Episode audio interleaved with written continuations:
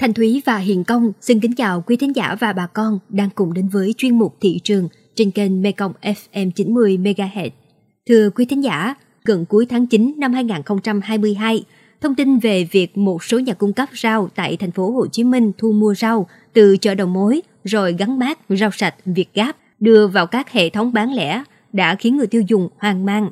Bên cạnh nỗi lo về chất lượng nông sản thì không ít ý kiến bày tỏ nỗi trăn trở về câu chuyện đầu ra của các mặt hàng rau củ đúng chuẩn sạch, an toàn hiện nay. Các mặt hàng chất lượng đi về đâu khi mà một số gian hàng lớn lại đang trưng bày các mặt hàng rỗm kém chất lượng. Mời quý thính giả cùng theo dõi nội dung này sau khi điểm qua một số thông tin thị trường đáng chú ý. Thưa quý thính giả, thông tin từ Hiệp hội Chế biến và Xuất khẩu Thủy sản Việt Nam, tháng 9 năm 2022, xuất khẩu thủy sản ước đạt trên 850 triệu đô la Mỹ. Dù vẫn cao hơn 36% so với cùng kỳ năm ngoái, nhưng đây là lần đầu sau 7 tháng xuất khẩu thủy sản rơi xuống mức dưới 900 triệu đô la Mỹ. Tính chung 9 tháng năm 2022, xuất khẩu thủy sản của Việt Nam chạm mốc 8,5 tỷ đô la Mỹ, tăng 38% so với cùng kỳ năm 2021. So với cùng kỳ năm ngoái, giá tôm xuất khẩu của Việt Nam tăng hơn, nhưng các doanh nghiệp xuất khẩu tôm cho rằng đó là mức tăng ảo. Ví như giá bán tăng chủ yếu là do cước tàu biển tăng khoảng 10%. Nhìn chung, hiệu quả của doanh nghiệp đạt không cao, ngoại trừ doanh nghiệp có đầu tư vào nuôi tôm trúng mùa hạ được giá thành. Tại huyện Châu Thành, tỉnh Đồng Tháp, giá khoai lang tím Nhật trong tuần qua được thương lái thu mua ở mức 100.000 đồng trên một tạ. Khoai lang sữa giá 90.000 đồng đến 100.000 đồng trên một tạ. Mức giá này giảm 50.000 đồng trên một tạ so với hai tháng trước. Theo nhiều bà con nông dân, giá khoai lang giảm mạnh do tình hình xuất khẩu gặp khó khăn, hàng ủng ứ trong nước, gây thua lỗ hoặc giảm lợi nhuận đối với người trồng.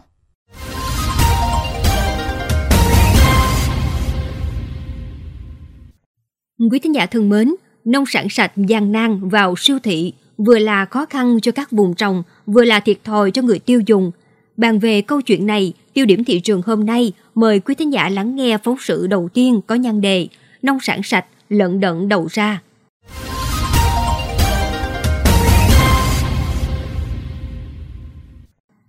Bởi vì cái siêu thị nó yêu cầu ví dụ là mỗi một tầng như vậy là mấy trăm kg đó rồi mình ở đây thì bà con mình còn ít đáp ứng không đủ được cái số lượng cho siêu thị thôi. Đó là chia sẻ của một nông hộ tham gia tổ hợp tác trồng rau tại thành phố Vị Thanh, tỉnh Hậu Giang. Được kết nối cùng hệ thống siêu thị với đầu ra ổn định, giá cao hơn từ 1.000 đồng đến 2.000 đồng một ký. Tuy nhiên vì mô hình canh tác của tổ hợp tác còn hạn chế, sản lượng chưa cao nên khó lòng đảm bảo đủ nhu cầu của đối tác. Mặc dù đảm bảo chất lượng rau và rất muốn liên kết để ổn định đầu ra, nhưng tổ hợp tác đã phải gác lại cơ hội tốt này. Cùng với định hướng sản xuất rau theo hướng sạch, an toàn cho người tiêu dùng, ông Phan Văn Tùng ở xã Thuận Hưng, huyện Long Mỹ, tỉnh Hậu Giang quyết định đầu tư cho mô hình trồng rau thủy canh. Tuy nhiên, vì diện tích trồng còn hạn chế nên chủ yếu kênh tiêu thụ vẫn qua hình thức bán nhỏ lẻ cho các mối quen. Nói chung là diện tích rau hiện nay thì nó không không có được ờ, lớn, ra không có đủ để ờ, cung cho cái ờ, nhu cầu mấy cái chỗ siêu thị. Đến lúc này thì cái hàng thì giao giao nhỏ lẻ, à, quân mình một tháng gì ra chắc tương đương khoảng gần gần tương đương với 200 kg rau. À, giá cả của rau hiện nay thì nói chung thì bổ qua bổ lợi thì khoảng 50.000 đồng trên ký. Trong thực tế, mặc dù khái niệm rau sạch, rau an toàn đã không còn xa lạ với nhiều người, nhưng để áp dụng thực hiện thì đòi hỏi sự đầu tư, đổi mới về tư duy sản xuất. Thế nên, nhiều trường hợp áp dụng mô hình mới là các cá nhân hoặc tổ hợp tác nhỏ chưa thể triển khai rộng khắp 100% các hộ canh tác. Điều này dẫn đến việc sản lượng thiếu đồng nhất hoặc không đủ cung ứng cho các kênh phân phối lớn. Tòa lạc tại khóm Thành Nhân, thị trấn Tân Quế, huyện Bình Tân, tỉnh Vĩnh Long, Hợp tác xã Rau An Toàn Thành Lợi là ngôi nhà chung của 22 hộ thành viên. Theo ông Lê Văn Trung, Giám đốc Hợp tác xã Rau An Toàn Thành Lợi, Hợp tác xã được thành lập từ tháng 10 năm 2005. Từ những ngày đầu tiên, ngành nông nghiệp địa phương mà cụ thể là chi cục trồng trọt và bảo vệ thực vật đã mở nhiều lớp tập huấn IPM hướng dẫn bà con thay đổi thói quen sản xuất theo hướng 4 đúng.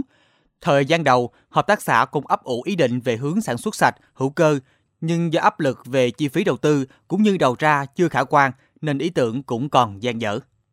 Lúc trước thì có thì trên chi cục bảo vệ thực vật à, là cũng xuống đây là làm mấy ke nhà lưới kính rồi này kia, cũng đầu tư cho nông dân, hệ thống tưới phun đồ này kia. Cho nó những cái này á, nếu mà nông dân làm ra tính ra cái lãi cũng không có nhiều. Thì nó cũng rất là khó khi mà cũng mở thành là rau an toàn nha, cũng nhà nước cũng hỗ trợ ở ngoài chợ đồ này kia đó. Cũng cho một hai cái sạp gì đó, bán cho mà làm cho cái người này tiếp cận. Nhưng mà cái giá thì nói chung cái bán của giá cũng bình thường thôi cái chi phí nó cũng hơi cao mà đưa ra cái giá thị trường á, thì không có cao gì mấy. Tính ra là cái đầu tư nó cũng hơi nặng nó nó nó không được lại lại cái nhiều. Cũng theo ông Lê Văn Trung, giám đốc hợp tác xã rau an toàn Thành Lợi, hiện tại chủ yếu hợp tác xã phát triển các diện tích trồng rau theo hướng an toàn, vẫn sử dụng phân thuốc hỗ trợ nhưng ở mức độ phù hợp theo đúng khuyến cáo của ngành nông nghiệp và đảm bảo các tiêu chí an toàn vệ sinh thực phẩm, không để dư lượng thuốc bảo vệ thực vật ảnh hưởng đến chất lượng rau. Trước vấn đề về định hướng đưa các mặt hàng rau của hợp tác xã vào hệ thống siêu thị, ông Trung cho biết. Lúc trước thì cũng có đưa vô một cái siêu thị, nhưng mà cái siêu thị á, cái lượng mà tiêu thụ thì nó không có nhiều nữa nha. Nhu cầu là mình phải có đa dạng hàng hóa, đa dạng có như là thí dụ một số trăm ký, hai trăm ký, cho nên như vậy thì hợp tác xã không có cung cấp được. Theo chia sẻ của giám đốc hợp tác xã rau an toàn Thành Lợi, huyện Bình Tân, tỉnh Vĩnh Long, thì nhu cầu của các siêu thị là đa dạng mặt hàng. Trong khi đó, thực tế sản xuất tại hợp tác xã hiện tại chưa đáp ứng được nhu cầu này. Thế nên kênh tiêu thụ chủ yếu là thương lái và qua một số công ty đối tác, nhưng tính ổn định không cao. Cũng từ đây, thách thức được đặt ra về việc quy hoạch lại diện tích canh tác, làm sao đáp ứng được nhu cầu của các siêu thị thì mới hy vọng đầu ra ổn định hơn và giá cả tốt hơn cho bà con nông dân. Trong khi đó, tại huyện Hồng Ngự, tỉnh Đồng Tháp, Hợp tác xã rau an toàn xã Long Thuận đã có cơ hội liên kết và duy trì đầu ra ổn định với các hệ thống siêu thị. Chia sẻ về khó khăn trong những ngày đầu tiên, ông Dương Minh Sang, giám đốc hợp tác xã cho biết, bước đầu liên kết rất khó vì sản phẩm làm ra chi phí cao hơn so với sản xuất truyền thống thì mới có lợi nhuận cho các thành viên và hợp tác xã. Điều này đến từ thực tế là để tạo nên sản phẩm rau sạch, rau hữu cơ, hợp tác xã cũng như các hộ thành viên phải đầu tư hệ thống nhà màng cũng như hệ thống tưới, nên giá bán cũng là điều phải thỏa thuận tốt mới mong giúp bà con có lời. Còn ở hiện tại, khó khăn khi muốn tiếp cận với các đối tác mới, các chuỗi siêu thị lớn là việc đầu tư cho phương tiện vận chuyển, đảm bảo rau được tươi ngon từ vườn trồng đến nơi tiêu thụ. À, mà mấy công ty lớn á, hiện nay thì ờ, về phía hợp tác xã cũng chưa có cái ờ, phương tiện vận chuyển, à, cho nên cũng gặp hơi khó chỗ đó. Ví dụ như vận chuyển lạnh á, xe lạnh, cả hợp tác xã cũng rất là trăn trở và cũng đề nghị cấp trên để hỗ trợ một phần vận chuyển xe vận chuyển cho hợp tác xã để phát huy hết cái tiềm năng sẵn có của hợp tác xã để đưa vào các siêu thị lớn ở thành phố Hồ Chí Minh như là Bixi hay là Lotte, vân vân. Những điều trên đây chỉ là một số trong nhiều nguyên nhân dẫn đến việc lận đận đầu ra đối với nông sản sạch. Đó là chưa kể tâm lý người tiêu dùng ít nhiều còn phân vân khi đứng trước sự lựa chọn giữa sản phẩm sạch, hữu cơ và sản phẩm được tạo ra từ phương thức canh tác truyền thống.